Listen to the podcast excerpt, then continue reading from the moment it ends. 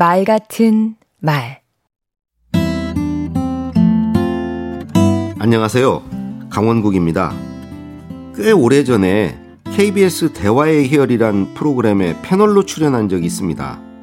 제 역할은 초대 손님에게 질문하고 그 사람의 말에 대해 코멘트하는 것이었는데요.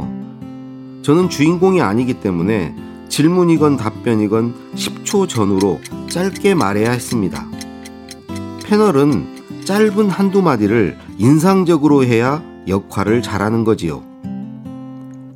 라디오 시사 프로그램을 진행할 적에도 가장 필요한 것은 코멘트 능력이었습니다. 출연자에게 물어볼 내용은 사전에 준비할 수 있습니다. 문제는 출연자 발언에 대해 내 생각이나 느낌, 의견을 보태는 것입니다.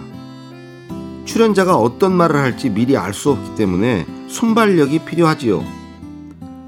의미도 있으면서 재치 있는 한마디를 던져야 합니다. 그게 진행자의 역량입니다. 비단 방송에서만 이런 능력이 필요한 것은 아닙니다. 우리는 시시때때로 코멘트를 요구받습니다. 식당에 가서 밥을 먹고 나서 영화를 보고 나와서도 어땠냐는 질문을 받습니다.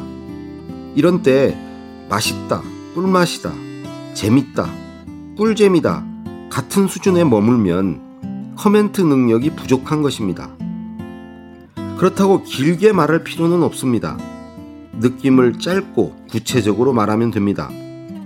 다른 음식이나 영화와 비교하거나 무엇에 비유해서 말하면 금상첨화겠지요. 그렇다면 커멘트를 잘하기 위해서는 어떻게 해야 할까요? 제가 쓰는 방법은 세 가지입니다.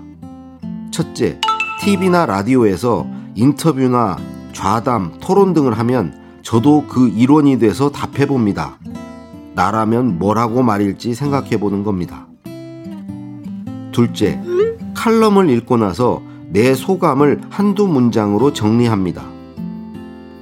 셋째, 영화를 보거나 식당에서 밥을 먹고 나면 스스로 짤막한 평가를 해보는 것입니다.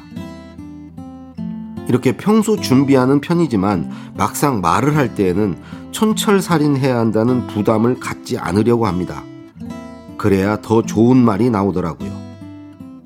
강원국의 말 같은 말이었습니다. 겹겹이 쌓아온 생각의 파일을 한 입에 베어무는 말. 단련된 사람만이 알 수 있는 한마디의 희열입니다.